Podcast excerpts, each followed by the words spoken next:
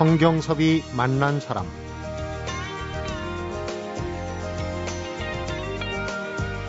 오대에 걸쳐 대대로 술을 빚어온 종갓집의 가전 비법을 전수합니다. 이를 토대로 자연 발효를 특징으로 하는 우리 누룩과 전통주 제조 기술을 집대성하는데 심혈을 기울이고 있습니다. 성경섭이 만난 사람 오늘은 전통주와 전통 발효식품 제조의 장인 충남 예산군청의 김홍기 실무관을 만나봅니다.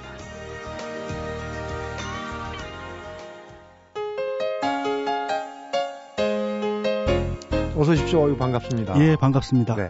추석이 채 일주일도 안 남았는데 오늘은 전통주 만드는데 빠질 수 없는 누룩 얘기 또 전통주 그 자체 얘기를 좀 해볼까 하고 모셨는데 의외로 그 주제를 공무원인 우리 김홍기 실무관이 얘기해 주신다고 그러는데 어떤 사연이 있습니까? 공무원이 또 이런 일을 병행해서 하셨는 건지? 예.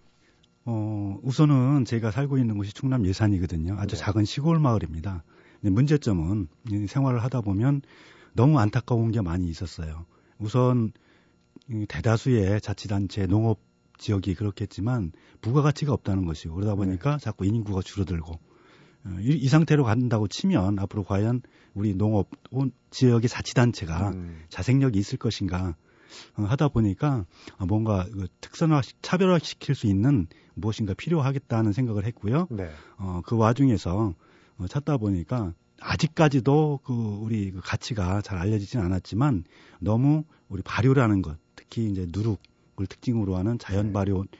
전통 쪽의 식음료가 네. 어, 가능성이 충분히 있을 것이다. 그리고 지금까지 그거를 제대로 어, 복원하거나 음. 완성시키려고 하는 노력 등이 너무 부족한 것 같다 해서 그쪽에 연구를 시작하게 됐습니다. 멀리서 찾으신 게 아니라 주변에서 찾으셨어요. 그러니까 집에서 예. 가양주를 수십 년간 만들어 온 그런 경험하고 거기서 이제 착안한 게 누룩이라는 거, 예. 발효 식품이라는 걸 이제 착안을 하셨는데 주변에 있는 걸 막상 이게 이제 부가가치 있는 걸 만들어내겠다고 결심하는 건 좀 쉽지 않았을 것 같아요. 어, 고민이 많았죠. 네. 많았는데 그래서 많은 자료를 제 나름대로 섭렵을 했습니다. 그러다 보니 결론은 제가 내린 결론은 어, 먼데 있는 것이 아니라 우리가 관점만 달리 한다면 한 번만 뒤집어 본다면 앞동산과 텃밭에 음. 사실은 부가가치를 찾아낼 수 있는 원천 기술이 숨어 있더라라는 음. 그 나름대로 소신을 갖게 됐고 그때부터 누룩 쪽에 집중 연구를 하게 됐습니다. 특히 이제 집안의 내력이라고 그러죠. 가양주 어떤 그 비법이나 그런 게 그 눈에 띄었는지 궁금하네요. 우선 저희 집에 물려받아온 저희 종갓집이기 때문에 네. 이제 가래주로 쓰기도 하고 손님 맞이할 때 또는 반주로 쓰기도 쓰기도 하는데 우선 가장 그 특, 가장 큰 특징은 술이라는 게 적절히 먹으면 뭐 약이 되고 많이 먹으면 독이 된다고 하지 않습니까? 네. 근데 간혹 사람인지라 과음을 할 경우가 있습니다. 음. 근데 과, 가, 과음을 하더라도 숙취가 있거나 뭐, 뭐 속이 안 좋거나 절대 없다라는 없더라는 것이죠. 뒤끝이 없다는 예. 거예요. 그리고 또한 두 번째는 의외로 우리 그 전통주가 제대로만 잘하면 어 맛과 향이 뛰어나더라. 네. 충분히 지금 현재 그 세계화가 성공한 와인이나 사케와도 경쟁하고도 남을 만한 그 힘이 있더라라는 네. 생각 때문에 음. 초점을 맞추게 됐습니다. 실제로 그 전국에 이 명주를 뽑는 그 등수 안에도 드시고 예. 또 누룩으로 국선생 칭호도 받으시고 그랬다고 그러는데 자세하게 좀 본인이 소개해 주시죠. 예, 그 말씀을 드리면 너무 뭐 딱딱해질 것 같으니까 네. 저는 그 제가 하고 있는 일들을 비전 1310이라고 압축해서 말씀을 드립니다. 네. 그러니까 그 앞에 붙는 거는 어, 고부가치 원천 기술은 우리 전통과 문화 속에 답이 있다 해서 음. 비전 1310으로 압축을 하는데요. 1310은 한 가지 품목을 가지고 그러니까 한 가지 원, 원천 기술을 가지고 네. 3년 이내에 성과를 창출하고 음. 10년 이내에 우리 누룩 가지고 만든 술로 세계 명주 반열에 들어가야 되겠다. 음. 아, 그리고 더불어서 그 소득이 있어야 되기 때문에 어, 대략 작은 시골 마을에 가면 지금 현재 행정 단위는 인구가 10만 10만 미만, 미만입니다. 네. 그럼 그분들이 제대로 어떤 혜택을 누리고 풍요롭게 살려면 최소한도 연소득이 1억 어, 원 돼야 되지 않겠는가. 음. 그렇다면 뭘로 가능할 것인가 했을 때 어, 누룩을 원천 기술로 하는 어, 술, 전통주죠. 그다음에 발효 식초, 음. 그다음에 식음료, 그 발효 식품 이것만 특화시키면 충분히 가능하다고 생각을 해서 그 초점을 맞추게 됐습니다. 실제로 만들어내신 술도 있고, 예. 어, 직접 소개를 해주시죠. 어, 저희가 만든 술 중에 대표적인 브랜드가 우리 우리 언어로는 약선주입니다. 네. 그다음에 과연 이 약선주라는 거를 그 세계적으로 내보내려면 어떤 이름을 가져야 될 것인가 어, 그 고민 속에 전통이란 프레임에 갇히면 세계화는 불가능하다. 그렇기 때문에 우리 나름대로의 하나의 브랜드를 만들어야 되겠다는 생각을 가졌습니다. 네.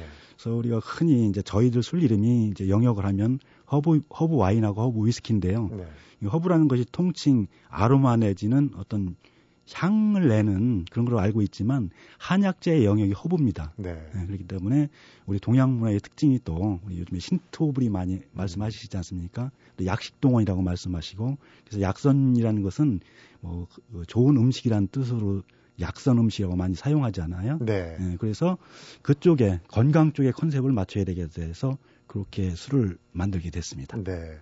공직을 맡고 계시고 직함은 이제 예산군청 실무관이신데 예. 연구와 또 공직의 업무를 병행하기가 쉽지 않을 거예요. 그러니까 이제 업무를 마치고 남은 시간에 그 다음에 이 지원을 받는 저 물적인 그런 것도 토대도 좀 약하실 것 같고 좀 어려움이 많을 것 같은데. 예. 예.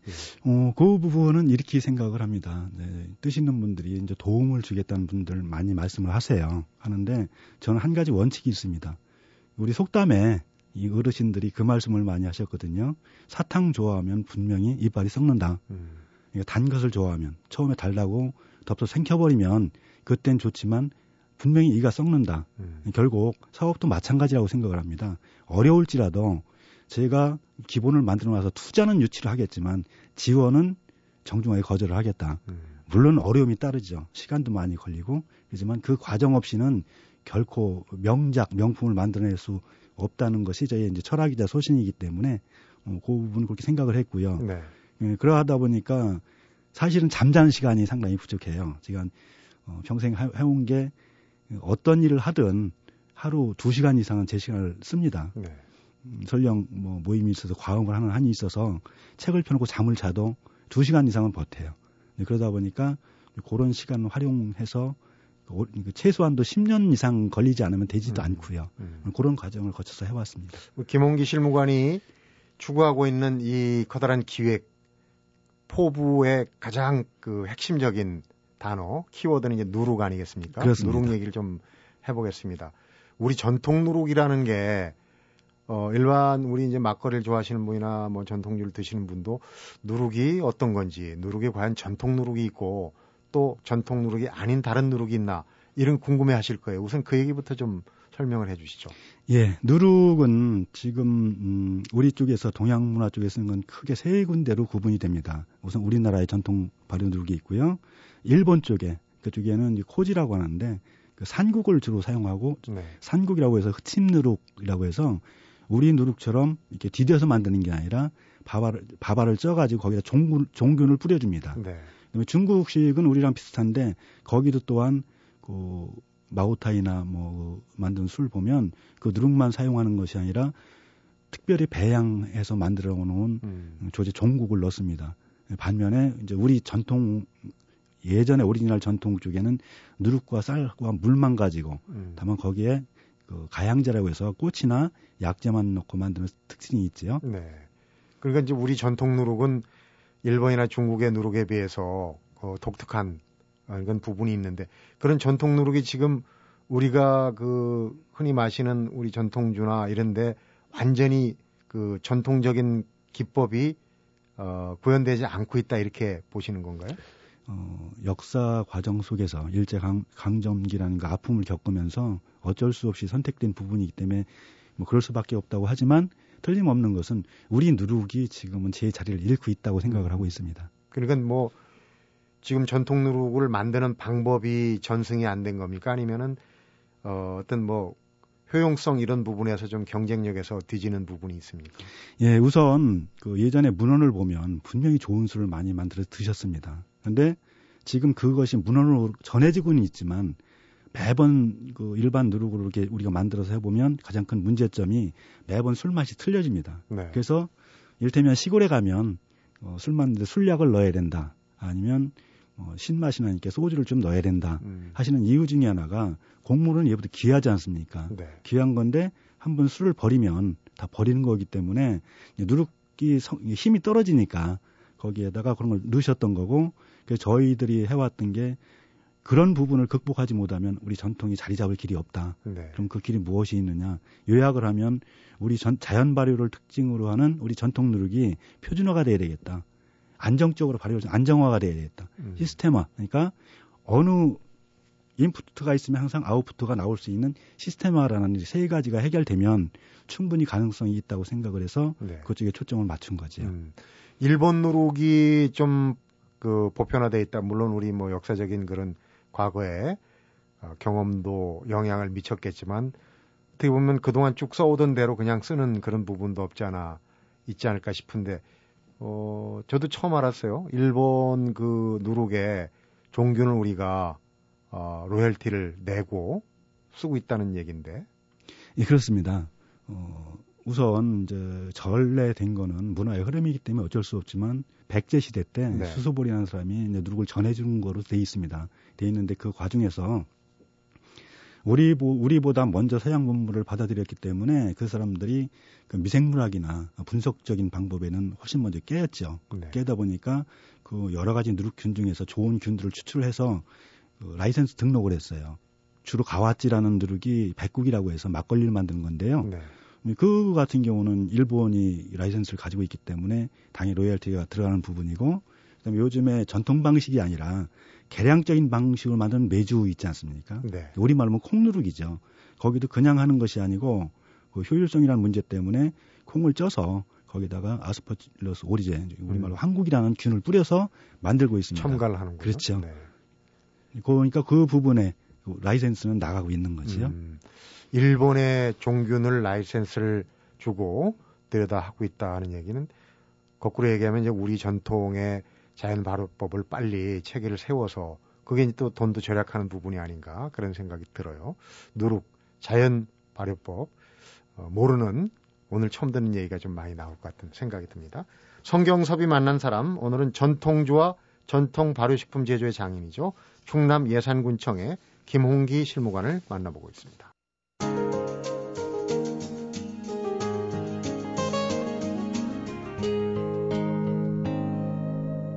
성경섭이 만난 사람. 우리 전통 누룩의 제조법이 제대로 전수되지 않은 거는 그냥 뭐 푸념만 하고 있을 수는 없지 않습니까? 음, 그렇습니다. 찾아내야 되는데 그런 의미에서 그 홍국이라고 그러나요? 예. 요즘 그게 무슨 그 유해 콜레스테롤을 줄여준다고 그래가지고 광고도 많이 나오던데 그런 홍국 제조법 누룩이죠 그러니까. 예, 그렇습니다. 어, 발견을 하셨다는 얘기인데. 아, 발견이라기보단 문헌상으로 내려오는 그 누룩 중에 홍국이라는 누룩이 있습니다. 네. 근데 지금 생산되고 있는 홍국은 거의 다가 아까 말씀드린 이거 일본 사람들이 해왔던 방식과 마찬가지로 어, 자연적인 발효 과정에서 소량 생산되는 특정 균을 우수한 균들을 분리 동정해서 다시 그걸 이제 조제해서 배양을 합니다. 그 균사를 뿌려서 만드는 건데 저희들이 추구하는 방식은 그 방식으로서는 경쟁력이 없다. 그렇다면 과연 자연 발효법으로 해서 홍국이 발효가 되지 될 수 있는 방법이 없을까? 음. 그것까지는 완성을 해야 되, 겠다라고 해서 연구를 해왔었고 아까도 가져왔었습니다만 네. 그게 이제 지난해 완료가 됐습니다. 음. 그래서 그 누가 해도 우리 발효 넣어오지만 그대로 하면 항상 품질 좋은 홍국이 생산되는. 네. 제대로 복원을 시키셨다, 시키게 네. 됐다 이제 그렇게 이해를 하면 되겠군요. 우리 김홍기 실무관이 제일 그 강조하는 게 끊임없는 도전 정신인 것 같아요. 그래서 시행착오법을 여러 가지 방식 중에 제일 좋아하신다는 얘기를 들었습니다. 근데 시행착오법을 사전적으로 보면은 이렇게도 해보고 저렇게도 해보고 계속 해보는 거거든요. 그렇습니다. 김홍기 실무관의 시행착오법은 어떤 겁니까? 어, 우리가 보통 이, 이, 말씀을 많이 합니다. 사람이 어려움을 겪게 되면 궁하면 통한다. 음. 그러니까 견디면 된다. 근데 거기에 무서운 함정이 있다고 생각합니다. 어, 주역 개사전에 보면 그 출전이 거기 나오거든요. 개사전이라고 해서 주역의 내용을 포괄적으로 설명해 주는 내용인데 거기 보면 원문이 이렇게 돼 있어요. 궁죽편이요. 변죽통이요. 통죽구라. 음. 궁하면 궁지에 몰리면 코너에 몰리면 어떤 형태로든 변화를 추구할 수 추구하는 게 사람이고 그럴 수밖에 없다. 네. 근데 그 변화의 방이 어떻게 되느냐에 따라서 통하는 방법이 틀리다. 긍정적인 생각으로 접근하면 긍정적으로 통할 것이고 음. 부정적으로 생각하면 부정적으로 통할 것이다. 통하는데 통하는 게 그냥 끝나는 게 오래 간다. 그러면 과연 저는 어떤 선택을 해야 될 것인가 해서 네. 저는 긍정적으로 가자는 생각을 했고요. 시행착오법을 제가 선택한 이유 중에 하나는 실제적으로 과학에 발, 발명하는 실험하는 방법 중에 가장 확률이 높은 게 시행착오법입니다. 다만 시간이 오래 걸리고 공력이 많이 들고 음. 비용도 많이 들지만 제가 그걸 선택했던 이유는 그 중에서 제가 늘 교훈을 얻을 수 있었기 때문에 그 자체가 그 과정 자체가 저한테 체화가 되더라는 얘기죠. 그러니까 네. 머리로만 아는 게 아니라 제 몸속에 들어오기 때문에 그 방법을 저도 모르게 그 선택을 하게 됐습니다. 음. 누룩은 어떻게 만드는지 궁금해지네요. 어, 누룩을 만드는 방법은 간단합니다. 어, 우선 누룩이 이제 우리말로 두 종류가 있다고 했으니까요. 우리 통상 밀누룩을 알고 계신데 밀뿐만이 아니고 쌀이나 보리, 수수, 조등그 전분질이 들어있는 모든 곡물은 누룩을 만들 수가 있습니다. 네. 그럼 그걸 저, 그 우리가 그 파쇄라고 하는데 예전에 맷돌로 갈았거든요. 그래서 적당한 굵기로 쪼개는 거죠. 네. 쪼갠 다음에 거기다 보통 밀누룩 같은 경우는 1kg 기준으로 했을 때 대략 한 260cc 내외 정도의 수분을 줍니다. 네. 물을 해서 잘 버무려 놨다가 누룩꿀이라고 하는 그 원형으로 생긴 것도 있고 사각도 있는데요. 누룩꼬리 속에 넣고서 발로 꼭꼭 눌러서 틀이네요. 틀. 그렇죠. 네. 누룩 틀이죠. 꼭꼭 디뎌가지고 마치 어떤 원반 모양이나 또는 벽돌 모양처럼 만들어서 어, 사방에 공기가 통하게 그 주변에 볏짚이나 쑥 같은 그 초제라고 하는데요. 그걸 놔두고서 어, 온도가 40도가 넘지 않는 네. 이론적으로 이론적으로는 42도입니다만 안정적으로는 40도 내외 정도에서 일주일 정도를 놔두면 누룩꽃이 피고 누룩이 발효가 됩니다. 그러니까 곰팡이 누룩 곰팡이 그렇죠. 누룩 곰팡이들이 내려앉게 되는 거고요. 누룩 곰팡이가 피면서 거기서 누룩 곰팡이가 분배한 배설물이 바로 우리가 얘기하는 효소가 되는 거겠죠. 네.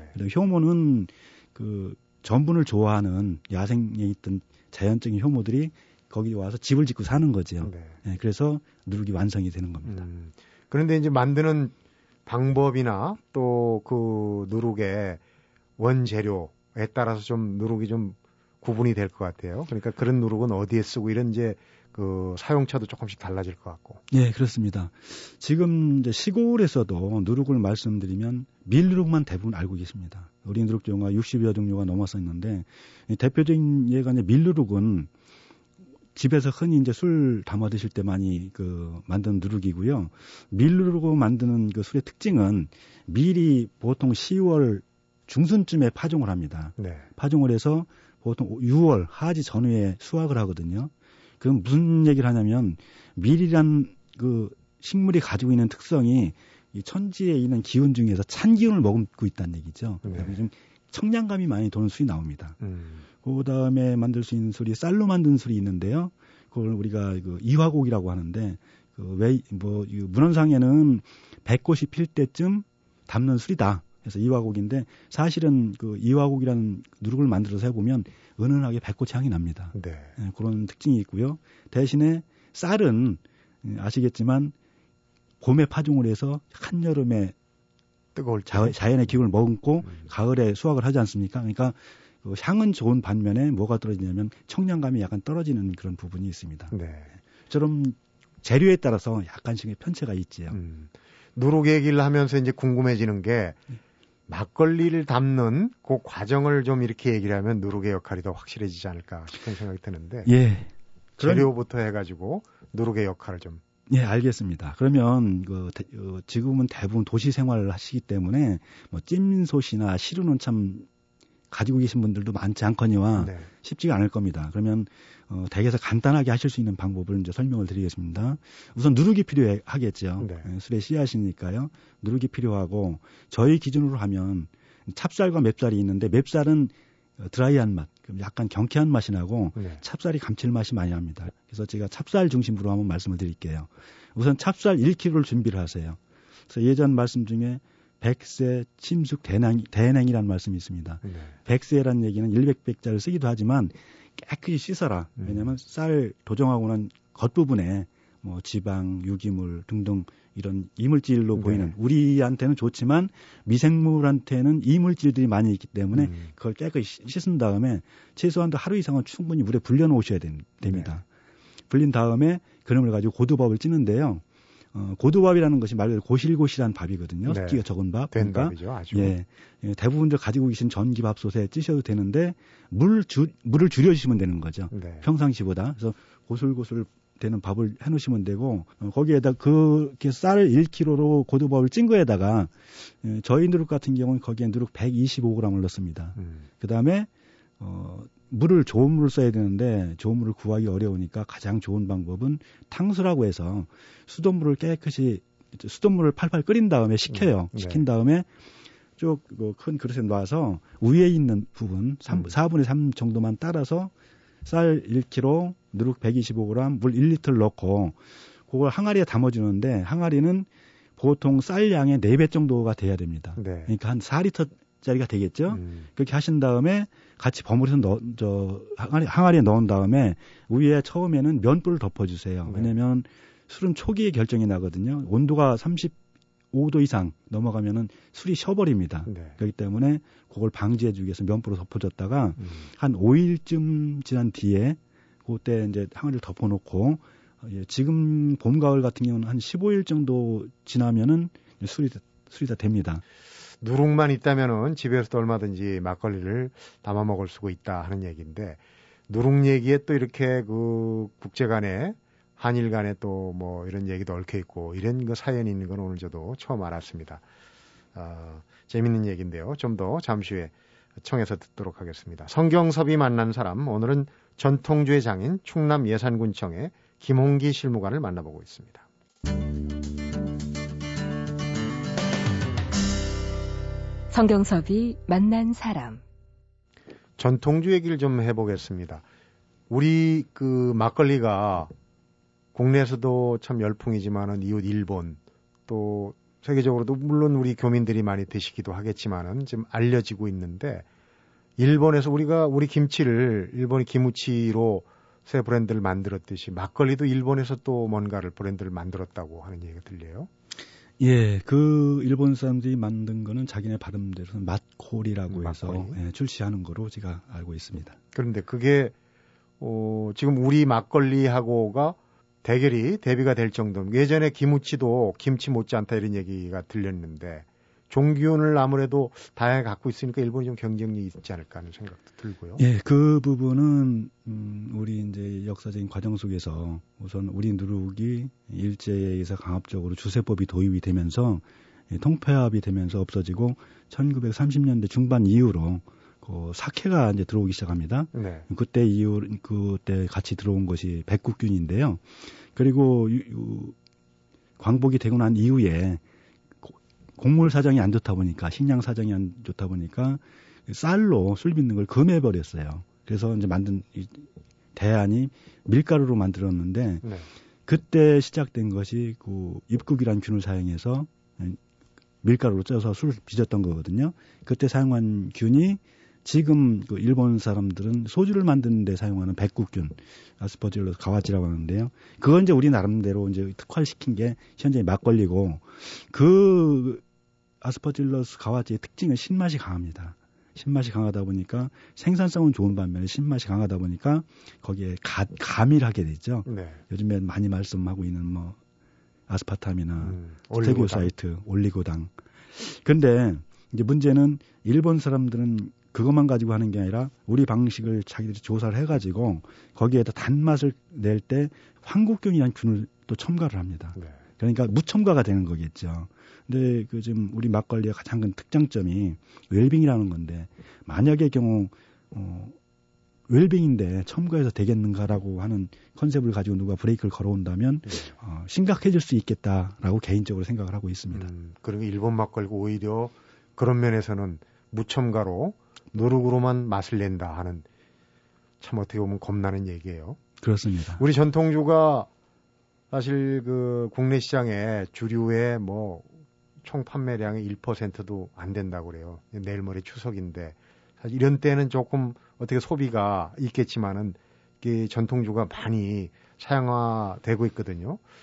나오신 김에 우리 그 전국에 어 그나마 명맥을 잇는 전통주 누룩과 관련해서 좀 몇 가지 특색 있는 전통주를 소개를 좀 해주시면 어떨까 싶네요. 예, 우선은 음, 요즘에 관심을 갖고 계신 그 막걸리 중에 몇 분들 고마운 분들이 계십니다. 뭐 그런 분들이 우리 누룩을 활용해서 어, 살려보자, 살려보기 위해서 많이 애를 쓰고 계시고 음. 또 이렇게 시도하시는 분들이 많이 계시니까 많이 사랑해 주시고요. 어, 가장 안타까운 거는 음, 막걸리는 건강주라면 그 청주, 청주라는 이름도 사실은 그 일본식 이름이 돼버렸는데 그 청주라는 것이 명절 때 선물용으로 명명만 유지가 되고 있습니다. 네. 그, 그나마도 자꾸 시장이 죽어가고 있고요. 그래서 명절 때도 애용을 해주시고 평상시에도 우리 전통주에 더 많은 사랑을 주셨으면 그것이 우리 전통을 살리는 길이고 그것이 우리 원천 기술 가지고 우리 자체의 국부를 창출하는 길이 아닐까 이런 생각을 가지고 있습니다. 네. 더욱이 안타까운 건 그 청주를 예전에 일제 강점기 영향으로 특정 일본의 그 청주 상표죠. 예, 맞습니다. 정종이라고 예. 그건 빨리 시급히 고쳐야 되는 일본 청주 한 상표 이름이거든요. 어, 전통 얘기에 덧붙여서 화장품 얘기를 좀 해보겠습니다. 예. 그러니까 화장품이 누룩과 과연 어떤 상관이 있는지. 어, 지금 화장품 같은 경우는 기본적으로 우리 그 민간요법에 보면 예전부터 무슨 각 그 복숭아씨, 살구씨 같은 그 열매 종류를 사용하거나 아니면 밀가루, 쌀겨를 사용한 흔적들이 많이 있습니다. 근데 우선 전분이라는 특정 요소도 있지만 가장 중요한 거는 누룩이 발효되는 과정에서 단지 누룩곰팡이가 효소만 생산하, 생, 생산하거나 또는 효모가 와서 자리 잡는 것 뿐만이 아니고 아직은 규명된 바가 없습니다만 하나씩 밝혀지고 있습니다. 대략 우리 누룩이 자연 발효되는 과정에서 대략 50여 종의 미네랄이 그 포함이 되고 아직 밝혀지지 않은 생리 활성 물질이 굉장히 주목을 받고 있습니다. 네. 그래서 저희들이 이 착안을 한 거는 그렇다면 누룩을 가지고 그 발효의 기능을 충분히 살리면서도 좋은 화장품을 만들 수 있겠다. 음. 그래서 이제 시작을 했었고 어, 수도 없이 실패를 했지요. 했는데 실제 해서 테스팅을 해본 결과 금방 느껴질 정도로 네. 표시가 많이 납니다. 음. 효과가 있고요. 그래서 그 부분들을 어, 부가치로 만들기 위해서 지금 작업을 계속 하고 있습니다. 통상 뭐 그 기회가 있을 때마다 술은 더 이상 술이 아니다 이런 얘기를 하고 다니신다. 그만큼 이제 우리 술을 먹으면 돈이 절약되는데 현실은 그렇지 않거든요. 예. 어, 애둘러 말씀을 드리면 우리 술을 살리기 위해서는 우리 입맛이 우리 술에 맞아야 되고 그 입맛 자체도 후천적일 수 있다고 생각을 합니다. 네. 그렇기 때문에 어, 산업화도 중요하지만 가장 중요한 거는 집집마다 술을 술로 보기 이전에 하나의 건강 식음료로 생각을 하시고 술을 빚어서 빚는 걸 갖다 보편화 자꾸 해주셨으면 좋겠고 술을 빚으면 술로 끝나는 것이 아니라 술이 씨가 돼서 정말 좋은 식초가 만들어집니다. 네. 이를테면 어, 일본 같은 경우 그 뭐 요즘 뭐 유행하는 흑초 또 아니면 그 이태리나 유- 유럽 쪽에 발사믹 식초 중, 중국에 또 향초라는 식초가 있습니다. 네. 8년 숙성시키는 식초인데요. 저희들이 해본 결과는 지금 저희는 그 8년째 되는 것, 저 상온에 숙성시켜 그 음용을 하고 있는데 우리 식초가 훨씬 더 경쟁이 높습니다. 음. 그렇기 때문에 단순히 술을 술로 보지 마시고 술이야말로 우리 선조들한테 물려받은 정말 소중한 원천 기술이다. 우리가 이걸 살리지 못하면 그야말로 바보 같은 짓이고 우리의 무능함을 드러내는 것일 수밖에 없다. 그래서 술은 더 이상 술이 아니라 술이야말로 우리 선조들이 물려준 지혜요 자산이다. 이렇게 음. 생각을 가지고 있습니다. 네. 누룩과 발효로 어 대한민국 특히 이제 어 점점 이그 왜소해지는 농촌을 좀 한번 윤택하게 만들어 보겠다는 생각을 갖고 계시는데 참 꿈도 많고 어 이런 이제 그 큰 포부를 펼치다 보면은 혹시 걱정이 공직에서 하시는 일 소홀히 하는 일이 생기지 않을까 걱정도 되는데 괜한 걱정이겠죠? 예, 예전에 뭐 열 가지 재주 가진 사람은 밥 빌어 먹는다는 말 많이 하지 않습니까? 저는 그 말로 그 말 정말로 없어져야 된다고 봅니다. 네. 예, 옛날 우리 선조들께서는 항상 박학다식을 말씀하셨어요. 그게 박사의 연원인데요. 박학다식만 하면 사람이 선무당이 될 수 있습니다. 그럼 사람 잡겠죠. 거기엔 반드시 뒤따라야 되는 게 있다고 봅니다. 네. 실천 궁행이거든요. 음. 그래서 널리 알고 널리 배우고 그걸 인들 실천시켜 실천해서 몸도 실천해서 나한테 체화시킬 때 그때 그 사람의 인생의 깊이도 깊어질 것이고 삶의 향기도 높아질 것이다. 네. 그래서 그런 생각을 가지고 있습니다. 음. 우리 김홍기 실무관 같은 분이 예산뿐만 아니라 전국 각지에서 많이 나오시길 바랍니다. 오늘 바쁘실 텐데 연구도 바쁘고 또 공직 업무도 바쁘실 텐데 멀리서부터 오셔가지고 귀한 말씀 전해주셔서 잘 들었습니다. 예, 감사합니다.